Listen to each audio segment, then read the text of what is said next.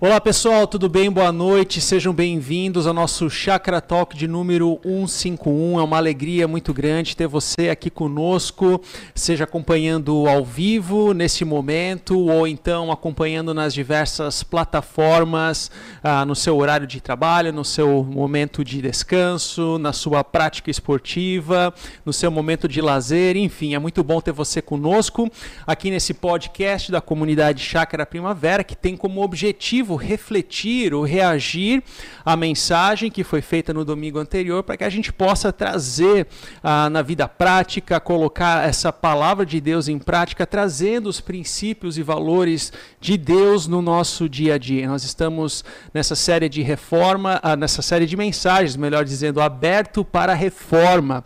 E ontem nós tivemos a terceira mensagem da série com o pastor Ricardo Augusto, que agora deve estar curtindo uma praia nas suas férias, né? Então, boas férias para você, Ricardo Augusto. O pastor Ricardo Agreste também está de férias, também curtindo um momento de descanso muito bom. E aqui nós estamos, eu, André, o pastor Hugo e pastor Tiago. Tudo bom, Tiago? Como é que estão as coisas? André, boa noite. Bom, bom estar com vocês, tudo bem? 151 é o artigo do Código Penal, viu? Ah, é? Ah, então, então tá certo. Então, ah, ah, como você sabe, o pastor Tiago ele tem um dom assim maravilhoso no conhecimento das escrituras, na exposição exposição da palavra de Deus, mas na sexta-feira passada descobri um outro dom dele, assim, que é o dom de hamburguero. Assim, ele faz um hambúrguer como poucos. Eu acho que ele já trabalhou no McDonald's da vida, não sei, assim, mas muito bom mesmo, hein, Thiago? Isso aí é por causa dos meninos, eles gostam de hambúrguer e comer fora é caro, né? Então a gente faz em casa. Eu estou pensando em sair do pastorado e abrir uma hamburgueria. Se tudo der errado. tudo errado, eu abro uma hamburgueria. e você, Hugo, tudo bem? Como é que estão as coisas? Tudo jóia, graças a Deus. Eu falo que se juntar toda a comunidade, não dá energia que a molecada lá em casa tem. Então tá tudo bem. Boa noite, gente. Bom a gente estar tá junto hoje, viu? Que legal, que legal. Deixa eu saudar o pessoal que já está chegando aqui no nosso chat. A Sandra de Matos, lá do Rio Branco, no Acre. Seja muito bem-vinda também, Sandra. Ah, o Tiago Viana, o grande Tiago. O Noel, foi muito bom ver você, ah, Noel, ontem ah, no encontro. Ele veio daquele jeitinho uhum. dele lá para cumprimentar. Assim, fiquei muito, muito feliz, Noel, servindo também. Muito bom ter você também aqui com a gente, tá? A Ellen, tudo bom? Ellen, boa noite. Ah, o Clayton lá de Jundiaí, que legal. A Cláudia Alves também está aqui com a gente.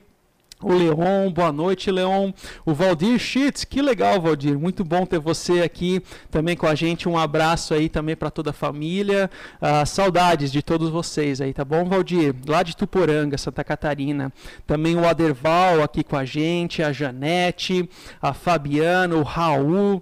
Sejam todos bem-vindos. Você pode também aqui uh, chegar, colocar, dar o nosso, dar um oi aí pra gente, um boa noite aqui também no chat e trazer também as suas impressões impressões, as suas colocações, as suas dúvidas, os seus questionamentos acerca dessa temática que nós tivemos ontem ah, com o pastor Ricardo Augusto sobre ah, aberto para reforma em meio à cultura da religiosidade. Então, a temática dessa série, uh, eu gosto de dizer que uh, essa série ela não tem como objetivo trazer conforto, mas inquietação.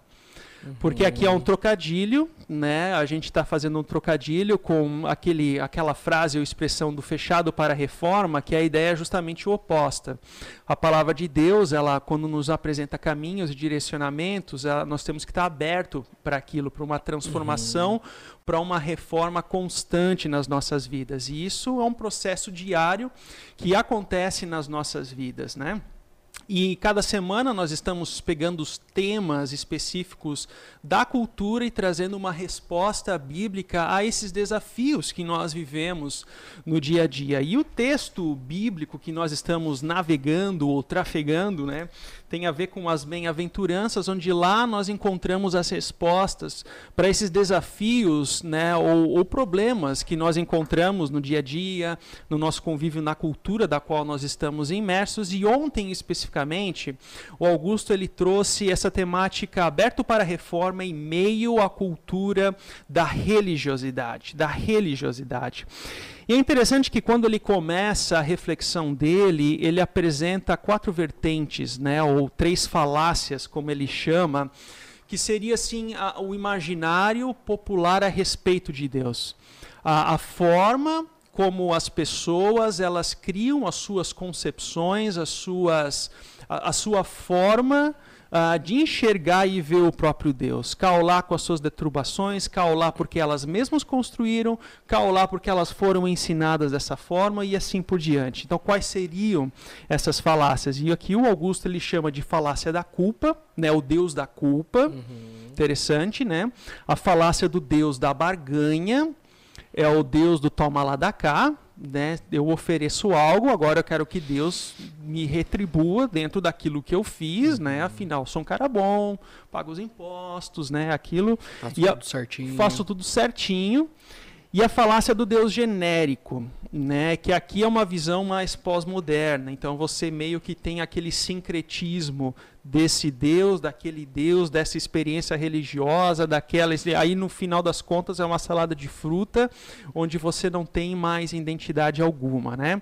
Ah, eu gostaria de concentrar aqui nesses três pontos, num primeiro momento, olhando para a história de vocês, ou para a nossa história. Ah, vocês se identificam, talvez, na história de vocês com alguma ah, dessas compreensões de Deus e o quanto que o Deus da graça, que é, da graça que a resposta que o Augusto apresenta é o Deus de fato que transformou essa visão uh, de vocês. Posso começar? Eu me recordo que, assim, claro que uh, na, naquilo que eu vou contar é fruto da minha criação, mas então aqui não é uma crítica à igreja da qual eu cresci, mas eu acredito que na melhor das intenções é, foi a maneira como eu fui uh, educado, né, evangelizado e por aí vai. Mas os dois, as duas falácias aí que eu me recordo bastante é o da culpa e o da barganha. Uhum. Né? Talvez num primeiro momento, é, ou na maior parte do tempo da minha primeira infância até início da adolescência, era o Deus da culpa. Eu lembro que assim, tinha um, eu cresci numa igreja presbiteriana, aqui em Americana, e eu me recordo que na época não podia nem bater palma na igreja. Uhum. E eu lembro que existia até um a, a, no ensino da escola dominical as razões pelas quais não se podia bater palma no templo do Senhor. Né? Olha só. E aí eu lembro que eu quando eu corria, e aí criança, você não para, né, cara? Eu corria, a hora que eu ia atravessar o templo, é, eu parava de correr, aí eu andava rapidinho para atravessar o outro lado para continuar correndo atrás das outras crianças, né?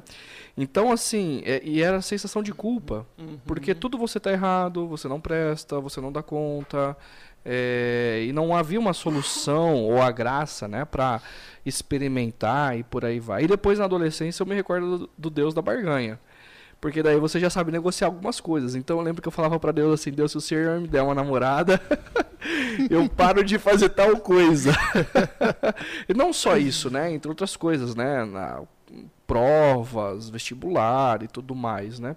E a minha experiência mesmo com esse Deus da graça, ah, de experimentar do amor dele como um verdadeiro pai que nos ama, e é, e é, e é claro, eu fui aprendendo que os princípios e valores têm o seu lugar mas se inverte o processo. Não é para ser amada, porque eu sou amado. Então foi lá por cerca de 17, 18 anos, enfim, compartilhando aí um pouquinho das minhas experiências. Legal. E você, Tiago, qual que você se identifica dentro da tua história aí?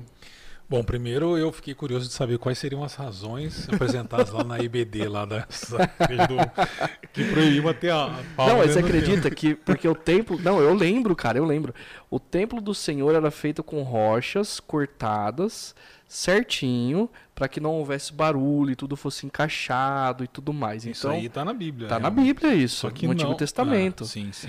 E aí era usado desse argumento, sem passar por Cristo, né? é, pra... Olha o detalhe, né? É, então no templo não se podia fazer barulho. É, mas esse, esse lance das pedras serem cortadas, de fato, é a teologia que o, o, o Greg Bill, por exemplo, defende, é porque o templo ele é, ele é algo que Deus está fazendo, sem a ajuda de mãos humanas. De acordo com aquela visão lá de Daniel da pedra que uhum. solta sem a ajuda de mãos humanas, vai rolando uhum. e crescendo, né? É, mas tem aquele hino que a gente cantava, acho que vocês cantavam lá, Deus está no templo. Deus está no. O hino, tempo. é. é. o hino, misericórdia. Bom, mas assim, é, eu, eu, eu penso assim, André, nós que trabalhamos com o, o, o sagrado o dia inteiro, pastores, Uhum. ah, eu sou ah, assombrado pelo Deus da barganha. Uhum. Isso é muito forte, porque Uhum. a dinâmica nossa é, bom, pelo menos a minha é assim. Às vezes é eu, é- eu, eu incorrer nisso, ou seja, as coisas elas, elas não acontecem do jeito que eu gostaria, elas não acontecem do jeito que eu planejei, que eu fiz, ah, tentando algo e quando não acontece, eu, eu entro um pouco nessa, nessa dinâmica da barganha dizendo, mas olha só, eu dediquei, eu dedico minha vida né, ao Senhor. E, e- isso se intensifica às vezes quando outras pessoas às vezes conseguem algo que eu não consegui e aí essa barganha ela piora quando você compara, mas aquele cara não vive do jeito que eu vivo para o Senhor. Aquele cara não se dedica do jeito que eu dedico para o Senhor, né? É, Então é, eu, eu sou assombrado pelo Deus da barganha e o Deus da graça é um Deus que, claro, já experimentei, só que eu, eu, eu acho que essa essa face, essa face de Deus, do Deus da graça, é algo que a gente, que a gente esquece muito fácil e rápido. Uhum. E a gente precisa diariamente ser lembrado disso.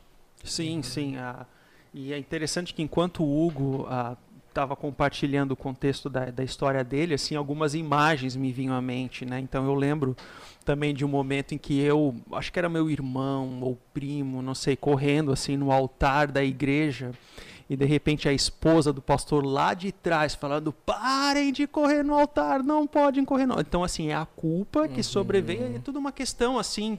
Ó, se não quer que corre por uma questão de limpeza, organização, porque já vai ter o momento de encontro, de culto em seguida, isso é uma coisa, entendeu? Exato. Mas é aquela falta de ensino ou de clareza que isso constrói uma realidade, no caso, na minha, na minha pessoa enquanto criança, da culpa. Pô, eu fiz algo que ofendi o templo, ou assim, o, o, o altar do Senhor, né? É claro que a gente também não está defendendo aqui a baderna, né? Dentro do exato. contexto da igreja, ou a bagunça, né? Não acho que não é esse o ponto. Agora, a culpa ah, tem a ver com uma forma muito intensa na minha, na minha vida, mas a questão da barganha, ela, ela até certo ponto, ela também faz, faz sentido, assim, né? Ah, é mais ou menos aquele, aquela história assim, poxa, eu sou bom, eu sou legal, ah, eu faço tudo certo, mas por que, que tem a dor, por que, que tem o sofrimento? E é claro que quando eu fui alcançado pela graça de Deus, eh, você ganha uma outra perspectiva, né? Tem a ver com o cumprimento da lei, que nós já vamos entrar nesse, nesse ponto aí, né? Mas essa questão da barganha, ela é muito interessante porque tem a ver com a religiosidade brasileira, de ter essa barganha, mas é interessante que uma vez eu ouvi de um, de um professor muito, muito querido, muito, muito fiel, né? E ele, e ele falou assim, não querendo abrir margem né, para para chegar numa teologia da barganha, mas ele falou que certa vez ele teve uma oração para Deus na iminência de um diagnóstico de saúde. Ele fez uma oração para Deus: Deus, se o diagnóstico sair positivo, então eu vou fazer determinada situação. Ele não contou o que, que era, assim, mas foi uma oração profunda dele. É uma barganha? Não sei, eu acho que é um momento de, de é um oração voto, dele. talvez. É, Eu não eu sei, pensei. eu não sei dizer o que, que é. Pode ser interpretado como uma barganha, mas eu acho que foi um momento dele assim de, de profundo temor e tremor, né, diante de Uhum. uma situação. Então eu acho que, enfim, eu acho que dá para medir o qual que é a, disposição do coração no sentido de que, que é uma barganha do que que não é, né? Uhum. Mais ou menos nesse sentido. Então assim, Mas é- também tem. Acredito que essa questão da barganha, é, e com, todos, com todo respeito aos nossos ouvintes, participantes católicos, tem muito disso também. Né? Do pagar promessa. Tem gente que fala assim, Deus, vou dar. ah, ou na versão evangélica, digamos assim, eu vou dar o dízimo. Né? A versão evangélica hoje na atualidade fala, olha, se você der o dízimo, Deus vai te abençoar. Ou vo- eh, tem gente que tem medo, por exemplo, poxa, se eu não ler a Bíblia de manhã ou se eu não orar a hora que eu acordar, meu dia não vai ser bom, É, né? Ou se eu não frequentar a igreja, Deus não vai abençoar o meu mês, uma minha família. superstição, É uma superstição onde É. a pessoa se sente culpa ou se sente culpada por não fazer ou se ela fizer, Deus está devendo para ela, É. né? Mas eu acho que por trás da culpa, mas especialmente da barganha, tem um, um- um sentimento de justiça própria nossa. sim. Sim. Sabe? De que a gente quer é, se afirmar e a gente quer se fundamentar numa justiça própria, mas aí a gente toca no escândalo que é o evangelho, que não há justiça própria. Uhum. A nossa justiça é a justiça de Cristo, né? Uhum. É o Deus escandaloso, né? Como tem um livro, inclusive, que é o escândalo da cruz. Ela nos impacta, ela vira a concepção totalmente ao contrário e, e a obediência ela é resposta né, dessa salvação. Posso só fazer uma outra Vai lá, vai lá. colocação? É, a hora que ele falou do Cristo genérico, da- do Cristo genérico, do Deus genérico, Uhum. eu fiquei pensando assim, é, talvez eu não tenha sido criado num contexto é, de um Deus genérico. Mas faz muito sentido, até porque a gente não vive hoje num, num, num país cristão. É? Nós vivemos num, num momento pós-cristão. Uhum. E embora se tenha o Deus cristão como a, a divindade maior, digamos assim, né? Mas na prática, me parece que o Deus das pessoas ou da nossa sociedade é o Deus genérico, na prática. Uhum. Então, dois exemplos. Uma vez eu estava pegando, estava no aeroporto para pegar um voo, eu estava na frente de um cara brasileiro conversando com ele. E aí, conversa vai, conversa vem. Ele perguntou sobre o que eu fazia, daí eu brinquei com ele, né? Igual aquela piada que o Ricardo conta, mas que é verdade, e- eu também faço isso. Eu falo assim: se eu te falar, você não vai parar de conversar comigo. Enfim, e aí conversa vai, e o cara falou assim: não, eu já tenho uma espiritualidade, porque eu, é, eu já li bastante sobre o budismo, sobre o espiritismo, e eu estou criando aquilo que eu acredito sobre Deus. Uhum. Embora o termo Deus seja o termo comum entre a gente, os, signifi- os significados são diferentes. Então, é é esse Deus genérico da nossa cultura, que não é o Deus que passa por Cristo. E, para falar um pouco mais de como isso, né, a gente vive nessa sociedade pós-cristã, é, um dia, ah, o ano passado, na verdade, a Ivy estava brincando com uma coleguinha, lá na rua e na verdade há dois anos atrás o Noah e a Anne tinham sido batizados e aí a coleguinha veio em casa e a gente estava mostrando a foto do batismo e aí a Ivy contou com toda alegria para a menina ah meus irmãos foram batizados eu acho que a menina nunca tinha ouvido essa palavra batismo batismo batizado o que que é isso Uhum. e aí a gente começou a falar, falar da Bíblia, ela nunca tinha ouvido falar sobre a Bíblia. Então a gente vive nessa sociedade, nessa cultura, onde existe uma certa divindade, que cada pessoa ela tem, a sua, dá o seu significado, e que é um Deus genérico. E a gente, às vezes, que nem na minha criação, por ter sido cristão evangélica, eu não tive contato com essa realidade. Mas é onde nós estamos. Mas sabe, isso. Essa, que- essa questão do Deus genérico, sabe, essa é uma crença que funciona muito bem, entre aspas, quando, nos dias bons. Aham. Porque nos dias maus você está sem chão. Assim, você não tem aonde recorrer. Eu acho que para a espiritualidade cristã, nos dias bons, tipo, a fonte da nossa alegria é Cristo. Nos dias maus, a fonte da nossa alegria é Cristo. Então É. você se agarra nos salmos, você se agarra na história de Jó, você se agarra né, em testemunhos bíblicos de pessoas e personagens que vivenciaram aquilo, a dor, você se agarra e tem conforto e consolo da própria palavra. Esse Deus genérico, assim, nos dias bons, assim, ah, eu, me- eu tenho essa formulação, aquela formulação, mas a dificuldade, onde que está teu fundamento, sabe? Tu não tem, é desesperador. Você joga pro universo, mas o universo não te agarra a Exato. hora que você precisa. Sabe o que, que eu fico pensando? Uma palavra que se encaixa bem, e eu fiquei pensando nela enquanto eu vi o, o- Augusto ontem, é assim, é um Deus customizado, que gera uma religiosidade customizada. E, e isso é a versão contemporânea do paganismo do Antigo Testamento, por exemplo. E acho que vocês já passaram lá no shopping eh, Dom Pedro. eh, no Iguatemi também deve ter aquelas eu não lojinhas. vou, senão as crianças querem comprar É. tudo. Eu tenho que ir às vezes que eu tenho um lá que gosta de shopping, bem campineiro mesmo. Mas o, o- tem uma loja ou duas assim que, que as pessoas vão e elas montam as bonecas do jeito que elas querem. Assim, você, você tem as máquinas e, vai montando, vai enchendo a boneca aí, aí vai montando. Aquilo é Uhum. uma ilustração clara do Deus que as pessoas têm. E por que, que não funciona? Porque como é customizado, o Deus customizado, ele não é real. Ele é um boneco que quando tá tudo bem realmente funciona. Você abraça o boneco, você anda com o boneco. Mas quando você precisa do boneco, ele não vai responder. Porque ele, ele não tem vida. Né? Ele é um Frankenstein, assim, formado de diversas partes. assim. Então, realmente, essa é uma característica muito comum do nosso tempo. Que legal, muito, muito boa ilustração, Tiago. E tem mais. ah, tem mais o pessoal aqui chegando no nosso chat. A Bianca está aqui com a gente, o Raul, a, a Marisa, a Rosângela, a Miriam Schwab. Boa noite, pessoal. Você pode também deixando aí o seu boa noite, o seu comentário, a sua pergunta, e a gente terá uma alegria aqui de compartilhar e também ter a sua participação e interação também aqui no nosso chat, no nosso momento de conversa e aplicação da palavra, ok? Dando um passo à frente ao texto que o Augusto, pastor Augusto, utilizou ontem, ao texto de Mateus 5, a partir do versículo 17, onde que diz que Jesus cumpre a lei. E é interessante que o versículo 17 diz assim: Não pensem, é o próprio Jesus falando, não pensem que vim abolir a lei ou os profetas. Não vim abolir, mas cumprir. E aqui nos bastidores nós estamos falando assim dessa, dessa implicação prática desse, dessa questão de cumprir. Mas vamos dar um passo anterior a isso, antes de nós entrarmos nessa implicação prática. Uh, começando com o Tiago. Tiago, o que, que, é esse cumprimento da lei? Como, como, como é que a gente pode entender uh, esse versículo antes de entrarmos aí no, na questão prática dele?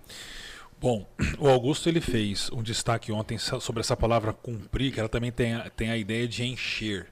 Então, Jesus é aquele que veio encher a lei no sentido uhum. de cumpri-la, né? Então, quando você vem lendo o Sermão do Monte, a estrutura é interessante porque Jesus, nas Bem-aventuranças, ele está dizendo o seguinte: o reino chegou e está aberto para vocês. Vocês não mereciam, mas está aberto. Aí gera aquele, oh, aí, uhum. e aí diz: vocês são o sal da terra e a luz do mundo. Aí o pessoal se anima muito, mas aí ele diz: mas eu vou mostrar para vocês como que, como que isso vai se dar. Isso vai se dar através do cumprimento da lei. Ou melhor, isso vai se dar através da obediência aos princípios de Deus, de uma forma mais clara.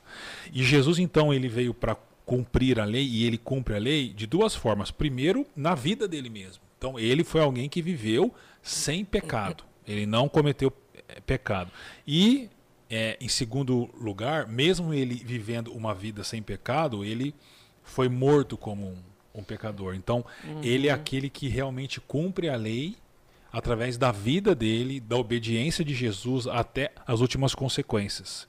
Uhum. Eu acho que é, o livro de Hebreus ele ajuda muito a gente a entender isso também, uhum. né? Como Jesus ele é grande, é, não só a questão das profecias, né?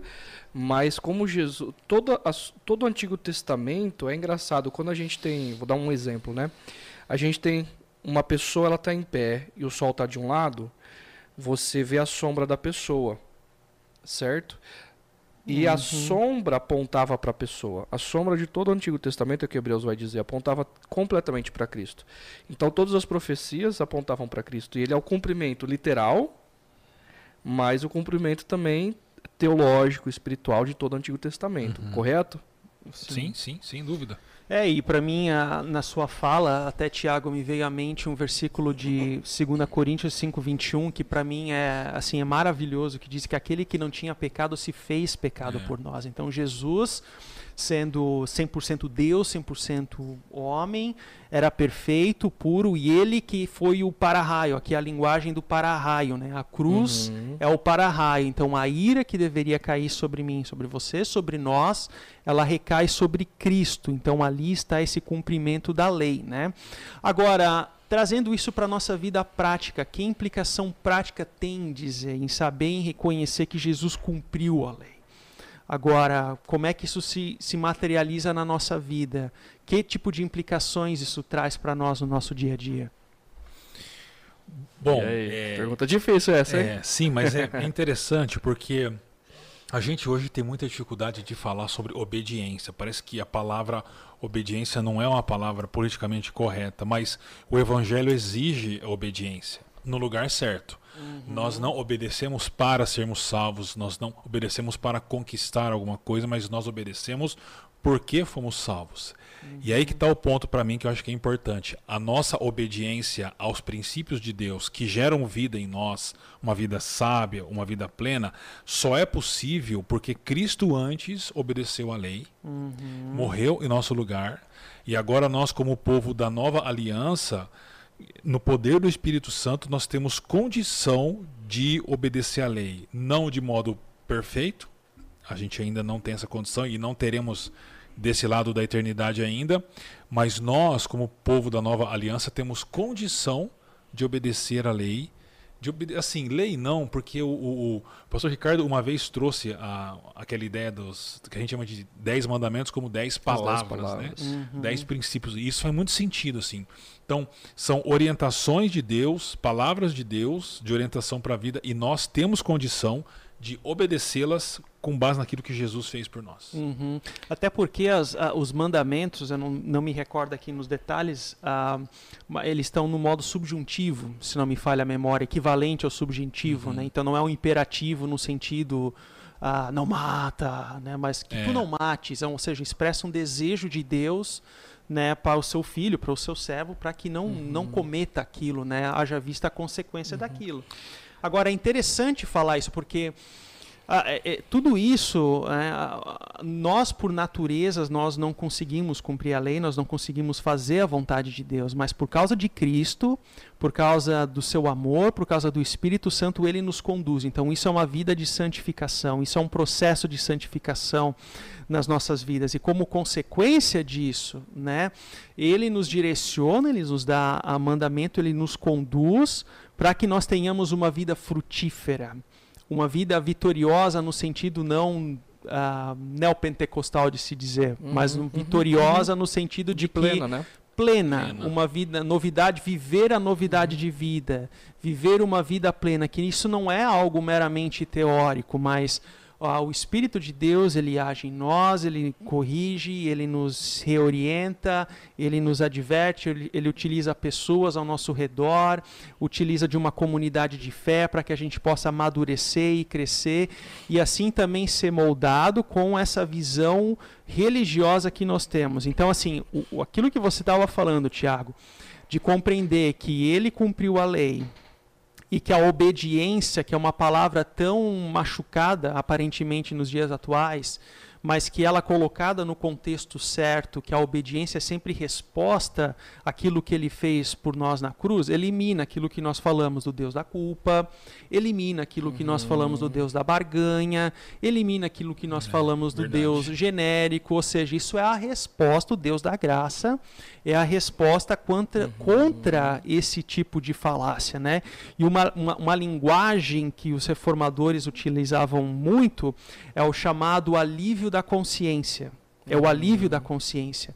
Então, compreender a obediência no local certo como resposta ao amor e à graça de Deus e não como forma assim, ó, tá vendo Deus, ó, ó, eu tô cumprindo uhum. a lei, ó, tá vendo Deus, ó, é. tá vendo como as coisas estão, mas não como fruto de arrependimento, de considerar o meu pecado, a, a minha culpa, a minha incapacidade de se agarrar no amor e na graça de Deus, essa obediência nas diversas dinâmicas e facetas da vida, isso gera uma transformação, isso gera um processo de amadurecimento que traz alívio da consciência, porque eu não tenho mais o peso da culpa batendo na minha cabeça. Ai, não conseguiu já, ai, não consegui não. Mas pela graça de Deus eu sou transformado e isso traz alívio da consciência. Então isso é interessante, porque isso traz implicações práticas muito muito interessantes, porque uma coisa é você viver com a culpa. Exato. De um Deus de barba, um Deus que está do céu olhando e fazendo o um joguinho para ver como é que as coisas funcionam. Assim, é o Deus ah, né, querendo controlar a história, querendo controlar assim do, do Deus barbudo. Isso, isso é o Deus da culpa. Né? Uhum. Outra coisa é você compreender que a graça e a transformação de Deus elas te trazem uma liberdade para você viver a liberdade de acordo com a vontade de Deus. Né? É.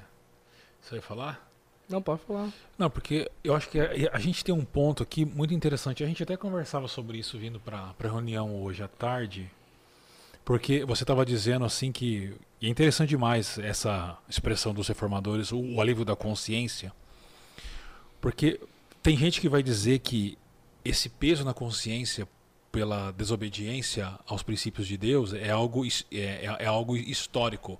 Quero dizer, foi criado na nossa civilização. Uhum. Um por exemplo, coletivo. É, por exemplo, eu estava estudando um pouquinho, até te falei, né, de, de, de, Foucault, que é o cara mais citado no mundo acadêmico hoje, e, e a teoria dele é essa, é assim, essa culpa, principalmente no âmbito sexual, porque ele era um cara bem libertário no, no, uhum. no âmbito sexual, essa culpa ela foi, ela foi criada na nossa civilização. Então isso de fato não, não é uma realidade na leitura por exemplo, de Foucault e, e de outros.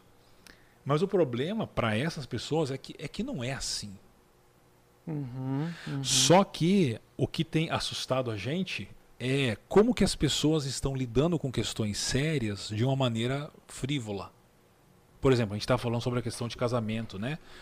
De como as pessoas, elas, por exemplo, às vezes o, o casamento não dá certo e, e as pessoas comentam que vão se divorciar do jeito que comentam assim, ah, eu vou comprar um pão. Trocar de roupa. É. E aí você fica pensando assim, mas peraí, gente, não é um negócio simples, né? E aí eu acho que é importante a gente fazer esse, esse resgate da importância da obediência, porque o evangelho é a graça salvadora de Deus também, mas exige uma resposta de obediência. Uhum.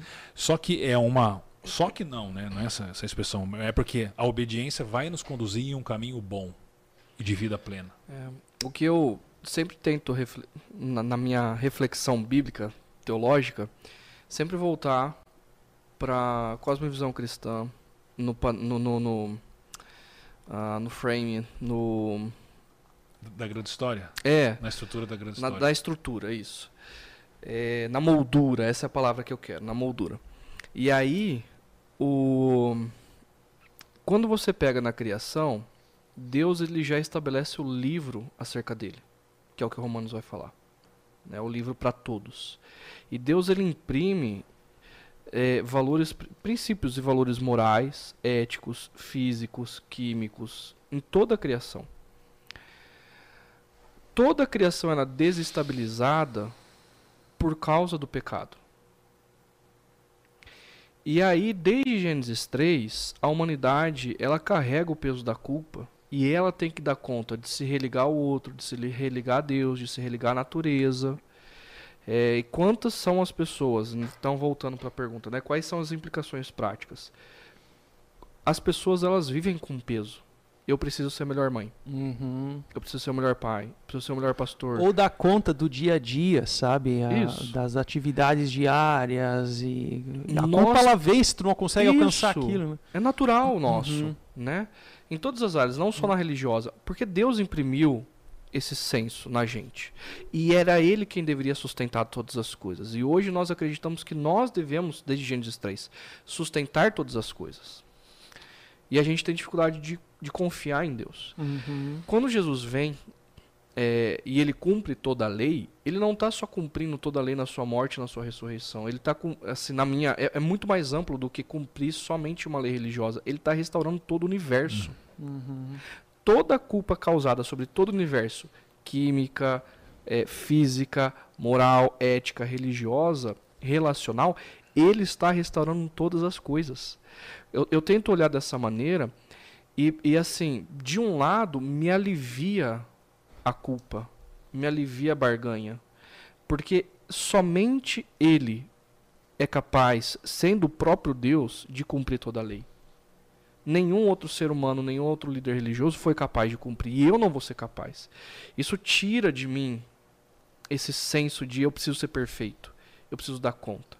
Mas, ao mesmo tempo, ele me leva a viver dessa forma. Tudo bem quando eu falhar. Mas eu vou falhar sabendo que tem alguém me sustentando. Sabendo que tem alguém me orientando. sabendo E quando eu passo a ver a toda a criação a partir dos princípios e valores de Deus, por exemplo, não matarás, não adulterarás, não roubarás, etc. Você fala, cara, seria um mundo perfeito. Uhum. Quem não quer ser lesado? Quem não quer viver no mundo de paz? Uhum. Quem não quer viver no mundo de integridade e honestidade? Todos nós queremos relacionamentos bons. Uhum. E é para lá que ele está levando a gente.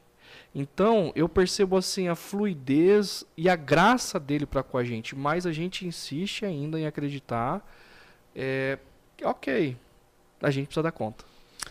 É interessante porque quando fala da culpa como consequência das nossas decisões, eu concordo também com o que Tiago eh, mencionou sobre sobre a forma como a gente tem lidado com alguns temas da vida, de um como se fossem temáticas assim, sem medir consequências daquilo. Então dá para dizer que a culpa, incutir a culpa, não é da natureza de Deus, mas é uma consequência que nós Uhum. de- dos nossos pecados, das nossas decisões. E, e, o peso da consciência ela é basicamente a consequência daquilo. Uhum. Né? Mas pela graça de Deus, a transformação, pela graça de Deus, a nova oportunidade, a uma oportunidade de reconstruir as nossas Exato. vidas, também ciente das consequências né, que as nossas decisões trazem. Então, assim, é muito complexo, nós estamos falando de forma genérica para temas pastorais que são muito específicos. Né? Agora, a obediência, e aprofundando nesse tema da obediência, eu gosto muito da fórmula como Provérbios, o livro de Provérbios utiliza, né, é o seu então, né? Então você vê ah, passagens ao longo do livro de Provérbios onde que você vê essas duas partículas, né? O se, por exemplo, Provérbios 2:4, se procurares a sabedoria como se procura a prata, então você entenderá o que é temer ao Senhor e achará conhecimento. Exato. Ou seja, tem essa, esse ser e então. Porque a obediência parece que ao mesmo tempo que ela é uma condicional, né, ela também traz a consequência daquilo.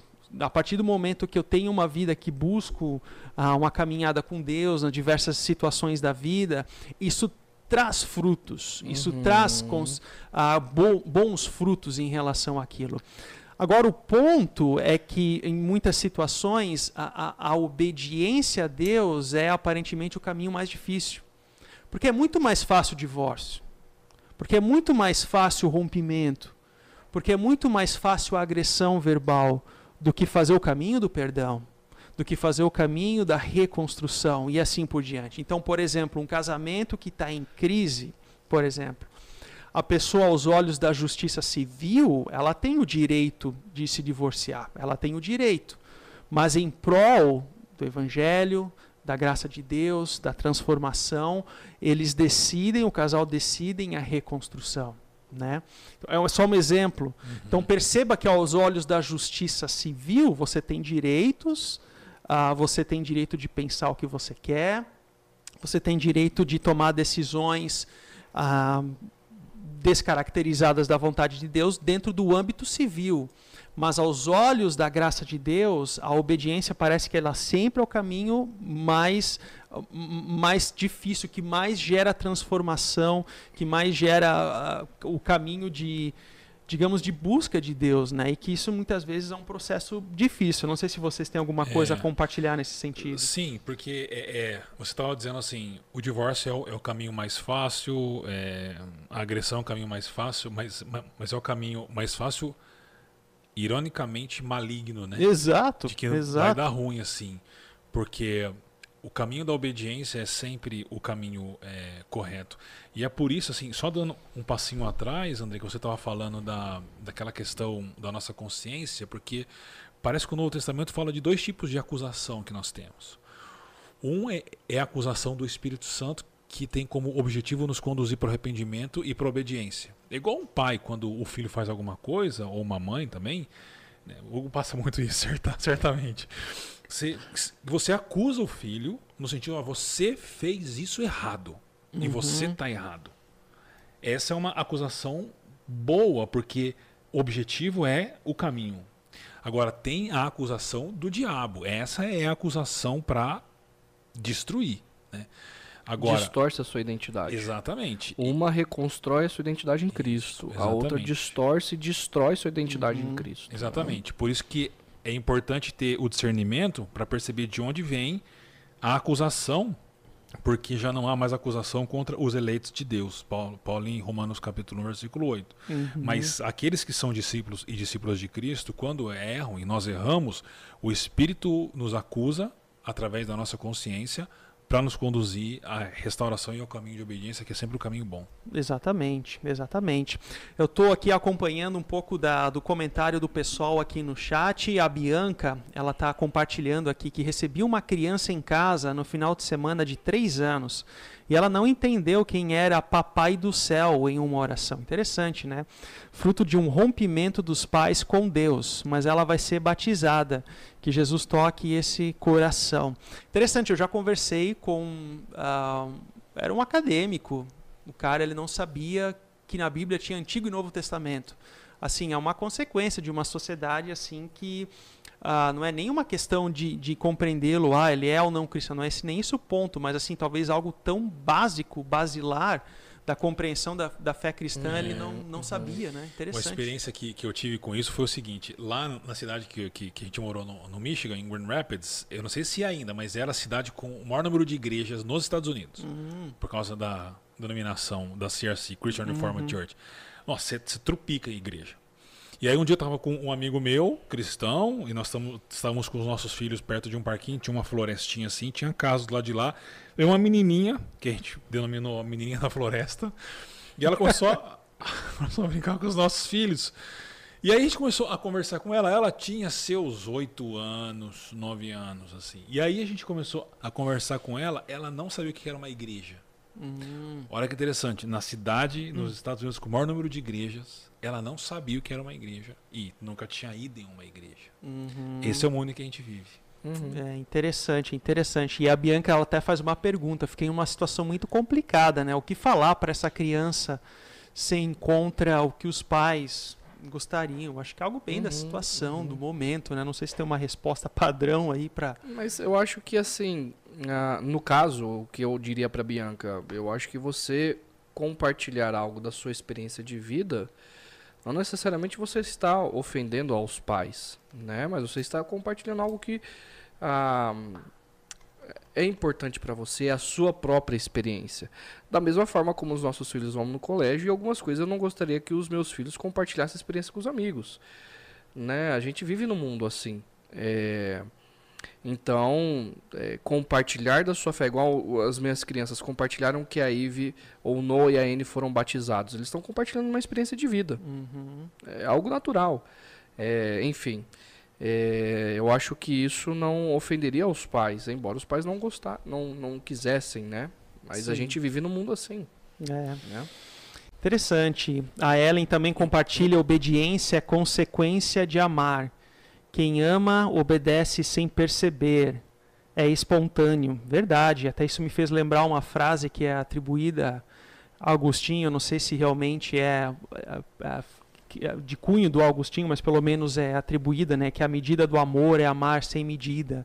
Tem até uma música, acho que do Engenheiros, né? Que se apropria também eu dessa, não sei. eu acho que é do Engenheiros, mas enfim. Mas me lembrou aí essa frase da, da Ellen, né? E o Daniel Minuti, o grande Daniel Minuti, satisfação, Daniel. A salvação é de graça, mas custou um alto preço. Que me lembrou uma outra música. Eu sei que foi pago um alto preço, né, das Essa aí é também é- Hoje Essa- vocês estão musicais, essa, hein? Essa é uma Sei música que- que, por sinal, é do Azaf Borba, se eu não me engano, né? é. Ah, essa é uma música que me emociona muito, assim, toda vez Hum. que eu escuto. É uma letra muito maravilhosa. Eu sei que foi pago um alto preço, né? Eu não me recordo também os detalhes, assim, mas, mas é muito uma letra muito Para bacana. que contigo eu fosse É um, porque meu fala- irmão. Fala da unidade da igreja. fala da também. unidade da, da igreja, É, nesse é. contexto, né? Interessante, interessante. A Vera, ah, é melhor obedecer do que sacrificar. No mundo caído é mais fácil, acho que cortou aqui É. a, a frase dela, mas enfim. Mas ela, ela deve estar fazendo uma referência aqui àquele texto de Samuel e Saul, né? Qual especificamente? A, que Samuel fala para Saul que a obediência a Deus Ah, é melhor sim. do que o, o sacrificar. Ah, entendi. E, e- e ali Saul deu, deu é, um destino à sua vida, né? Uhum. Terrível. Ao, ser, Uhum. ao desobedecer, né? É, ao desobedecer. Ao desobedecer, exatamente, né? Mas entrando aqui ainda no texto, é interessante que ah, o- no versículo 20 desse texto que o Augusto ele compartilhou e expôs ontem, né? Diz assim: "Pois eu lhes digo, Jesus falando, que se a justiça de vocês não for muito superior à dos fariseus e mestres da lei, de modo nenhum entrarão no reino de Deus. Então, assim, quando entra nesse conceito de justiça, né, de- do- dos princípios e valores do reino de Deus, né? Ah, ma- mas olhando para nós, para nossa realidade, por que, que é tão difícil reconhecer, aplicar esses princípios e valores do reino de Deus na nossa vida, nessa cultura da qual nós estamos inseridos? Como é que a gente pode aplicar esse verso aqui para o nosso contexto? A gente estava conversando e aí eu fiquei pensando assim, Jesus está tá na Galileia, ele sentou no monte, tem uma multidão olhando ele, tem os discípulos sentados aos pés dele, e ali você tem fariseus e escri- escribas também, seja da região de Cafarnaum ou seja, da região de Jerusalém, porque ali em Mateus 5 ou Mateus 4 fala que gente de todas as regiões do mundo vinham a ouvir a Jesus, né? E Jesus ele está usando a imagem ali do fariseu e dos escribas é, como figuras altamente religiosas. Uhum. Eram os caras que conheciam todas as leis e as nuances das leis do Antigo Testamento, e eles de fato tinham um prazer imenso em obedecer a Deus e obedecer essas regras.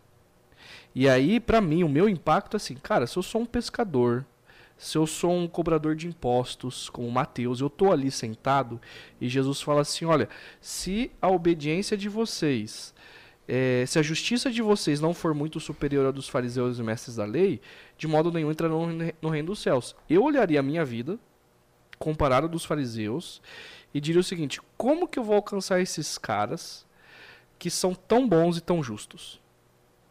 Eu nunca vou alcançar a justiça desses caras. Como que Jesus quer que eu seja superior a eles?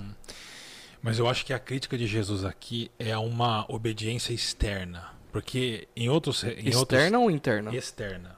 Uma obediência externa. Só.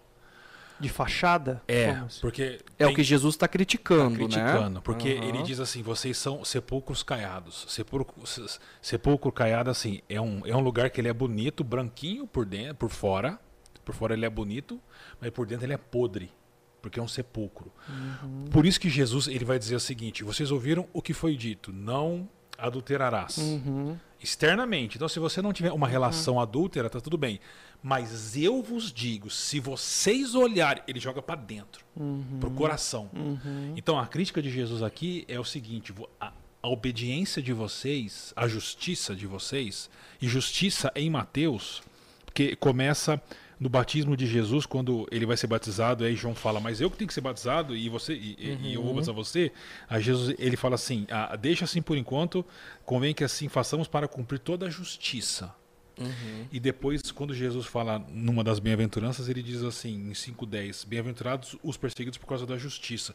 Justiça em Mateus é a vontade de Deus. É a vontade de Deus.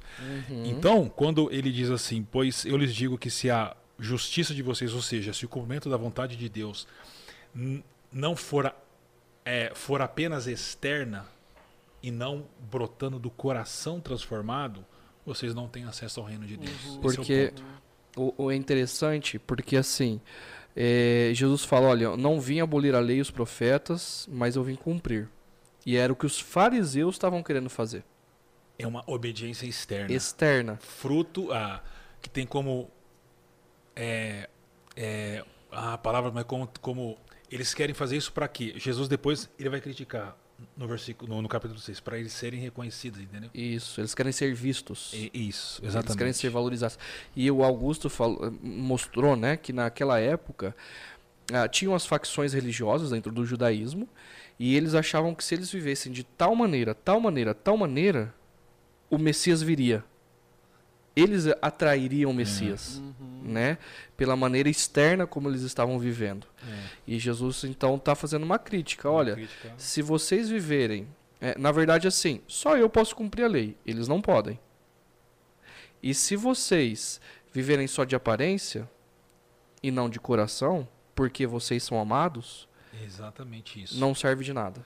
Seria uma obediência de fachada, vamos dizer assim. É, mas sabe que aqui aprofundando, né, nesse, nessa conversa de vocês, assim, o, o próprio Hugo falou que ali os ouvintes imediatos eram os fariseus, os escribas. Agora eu tento me colocar ah, nos pés de um, do povo comum, aqueles que eram coxos, aqueles que sofriam, aqueles que tinham os seus, ah, os seus problemas, as suas dores, os seus sofrimentos, e eles vinham até Jesus, estavam ali ouvindo os ensinamentos de Jesus e, e ouvindo o que Jesus está querendo dizer aqui, sabe?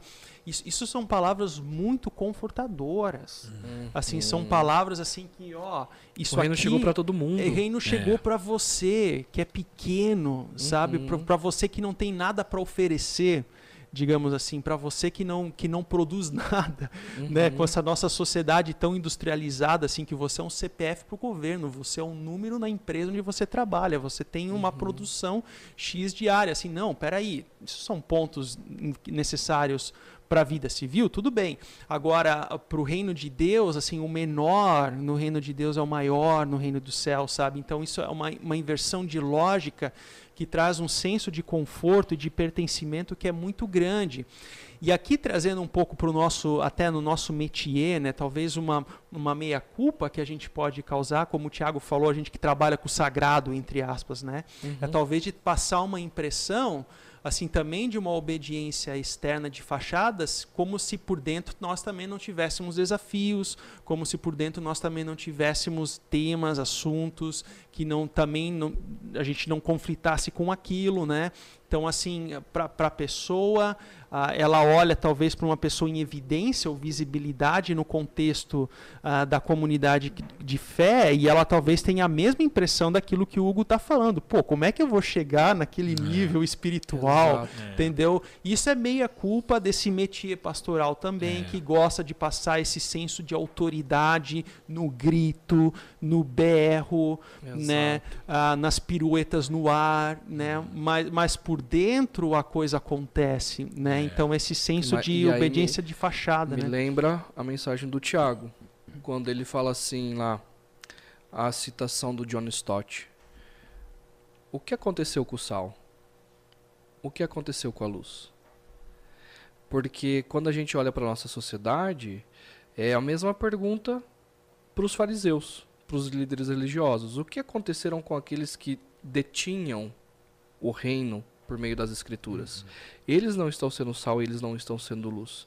E o reino é aberto para todos. E aí eu fico imaginando, por exemplo, um empresário que tem muito recurso financeiro, ele tem tudo, mas ele tem um grande vazio. E ele olha para pessoas e fala assim: Poxa, são tão religiosas e eu faço coisas ilícitas, ou eu faço coisas é, que não convêm, ou assim, eu tenho tudo, mas a sensação de que eu não tenho nada. Será que o reino de Deus ele pode vir para mim? E Jesus está falando assim: Pode. Uhum. Viva de maneira ah, é, abundante no meu reino. Uhum. Eu cumpri toda a lei para que você vivesse. A minha graça está sobre você.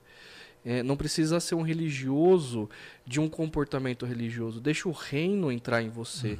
e você viver dessa forma.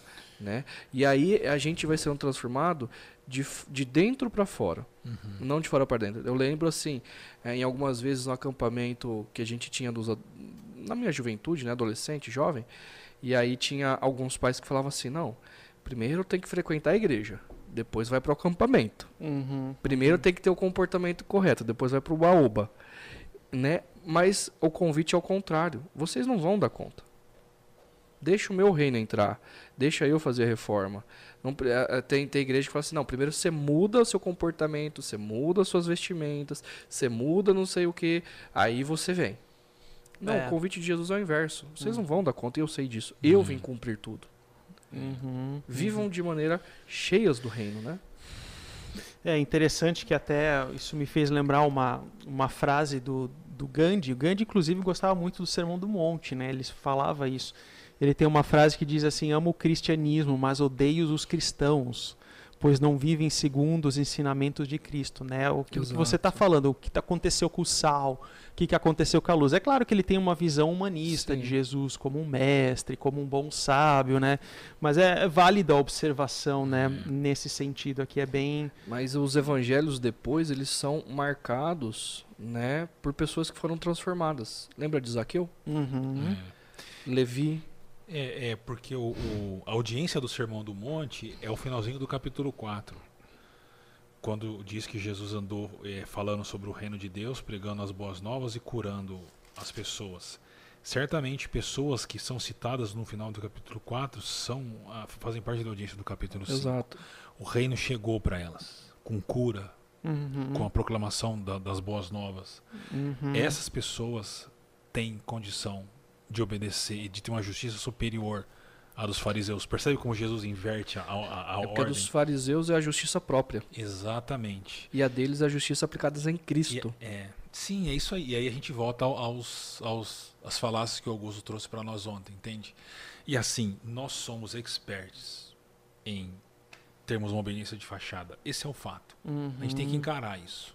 Uhum. Isso só se resolve diante de Deus de verdade e diante de pessoas que podem nos ajudar e nos, e nos mentorear. Exato, e, e, é um processo contínuo de reforma. Sim. Eu acho que esse é o ponto, Uhum. né? Sim.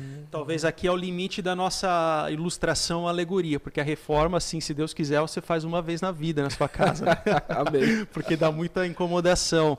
Mas a reforma do reino de Deus, a transformação, ela é, é um processo contínuo, né? E aquilo que o Ricardo mais de uma vez já falou, assim, não, não é como você começa, mas como você termina, né? Então, assim, Exato. quantas pessoas que olhando assim para para minha história, olhando ao redor, que que lá atrás elas iniciaram com essa consciência clara de uma reforma que Deus está realizando nelas, numa transformação, mas que passado um tempo você percebe assim que se perdeu no meio, assim, ficaram infrutíferos ou não sei, eh, se deixaram levar talvez pela barganha, pelos deuses, ah, né, por essas falsas, ah, por, essas falácias e assim por diante. Então não é, não é a forma como eu começo, mas a forma como eu termino. Então que Deus nos conceda graça, sabedoria para não apenas com, começar bem, mas terminar bem também a vida, Uhum. né? Terminar de Amém. uma forma sábia, de terminar de uma forma onde que você é uma fonte de sabedoria para outros. E eu particularmente, assim, eu, eu gosto muito de sentar e aprender com pessoas assim Uhum, idosas, por exemplo, uhum. com sabedoria de vida, pessoas que vivenciaram situações na vida semelhante ao que vive- eu vivencio hoje, que podem ah, proteger o meu coração trazendo palavras de sabedoria, de conselhos. Então, assim, eu sou, eu sou um dependente químico desse tipo de, de, de companhia, desse tipo de, de, de conselho, né? E eu tive na minha história muitas pessoas já idosas, pessoas que foram assim muito importantes nesse sentido, né? Então assim, mas vejam, são pessoas que começaram bem, mas elas estão terminando a vida bem também, né? Exato. Então, assim, que Deus nos conceda também esse, esse- essa proteção do coração para ter essa, essa compreensão contínua de uma reforma nas nossas vidas. É como a Ellen coloca aqui, né? E o nosso relacionamento com Deus que fará com que deixemos de ser sepulcros caiados. Muito bem levantado aqui pelo Tiago, né? Deus quer nosso coração. A reforma começa de dentro para fora e não ao contrário, né? Vai um pouco dentro da linha do que, que o que o Hugo estava comentando aqui com a gente, né? Mas enfim, nós já estamos chegando aqui ao Uau. nosso final. Correu, Que que é? Passou rápido, hein? Passou rápido esse tempo, assim, É. assim, a uma hora que, que Voa. né? É, que é interessante. Mas então, uma palavra final para os grupos pequenos ao longo dessa semana, para os líderes nos ministérios, para a nossa comunidade em geral, a partir desse tema. O que que- começando com o Tiago, qual que seria aí sua, sua palavra final, Tiago? André, é, no Novo Testamento, principalmente em João, é, obediência e amor são sinônimos. E Uhum. eu aprendi a orar todos os dias dizendo assim: Senhor, me ajuda a te amar mais hoje do que ontem. Uhum, Isso significa me ajuda a te obedecer mais ontem do que hoje. uhum, Eu acho que nós precisamos avançar, crescer no amor barra obediência a Deus, na caminhada nossa com Cristo e na caminhada com outras pessoas, porque participar de uma comunidade, participar de um grupo pequeno são ambientes que nos ajudam a amar mais a Jesus e a obedecer mais a Jesus. Então a oração é Senhor, me ajuda a te amar mais hoje do que ontem. uhum, muito bom. Hugo?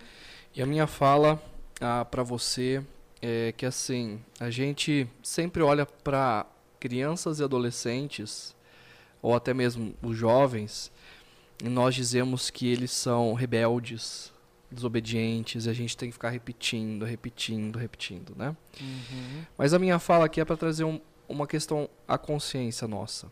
E eu me coloco também junto, né? Ah, nós somos desobedientes. E nós somos fruto de uma geração desobe- de de desobedientes, né? Se a gente olhar para nossa vida e olhar para Jesus e perguntar assim, o quanto obediente eu sou como Jesus, a- gente vai perder de 10 a 0, né? Isso mostra que assim, nós não vamos conseguir cumprir todas as coisas plenamente na história. Mas como o Tiago falou, obediência é expressão de amor. E eu obedeço porque eu amo. Então, é, e eu falo isso pra mim também, é, o quanto quando eu leio as escrituras, eu ouço um sermão, o Espírito Santo me toca e eu me submeto à voz de Deus. Uhum. A gente até sai e fala assim, putz, é, é isso. Mas segunda-feira sumiu. Uhum, uhum. Então, assim, quando a gente compreende que é para que as coisas vão bem, vão bem na nossa vida, na nossa família, no nosso casamento, na nossa sociedade, uh, eu preciso perseguir aquilo, igual o Provérbios fala, eu preciso perseguir a sabedoria da mesma forma como eu persigo a prata, o ouro, o dinheiro, né? Uhum. Então, assim, a minha fala é: persiga a obediência por amor a Deus. Tá bom? Uhum. É legal, Hugo, legal, Tiago. Eu acho que a palavra que resume assim a nossa conversa diante dos vários temas e assuntos que a gente navegou tem a ver com maturidade, né? A busca de maturidade, porque a compreensão sadia de quem Deus é, de quem nós somos, daquilo que ele fez em Cristo, a transformação que ele gera em nós, isso tem a ver com maturidade. Porque é a nossa falta de maturidade que nos conduz a compreensões erradas, errôneas sobre quem é Deus, sobre quem nós somos, o nosso papel na história. Então, eu acho que a, a maturidade ela nos faz compreender de que nós somos carentes, dependentes da graça de Deus e é Ele que nos transforma de dentro para fora. Então, que Deus nos auxilie, nos conduza Amém. aí nesse processo aí de, de crescimento e maturidade com Ele, né? Ah, então, eu quero convidar você para no próximo domingo nós teremos a continuidade dessa série de reflexões e o tema será aberto para a reforma em meio à cultura do cancelamento. É isso, Hugo? É isso aí. Em meio à cultura do cancelamento. Ixi, o bicho vai pegar, eu acho. Ele.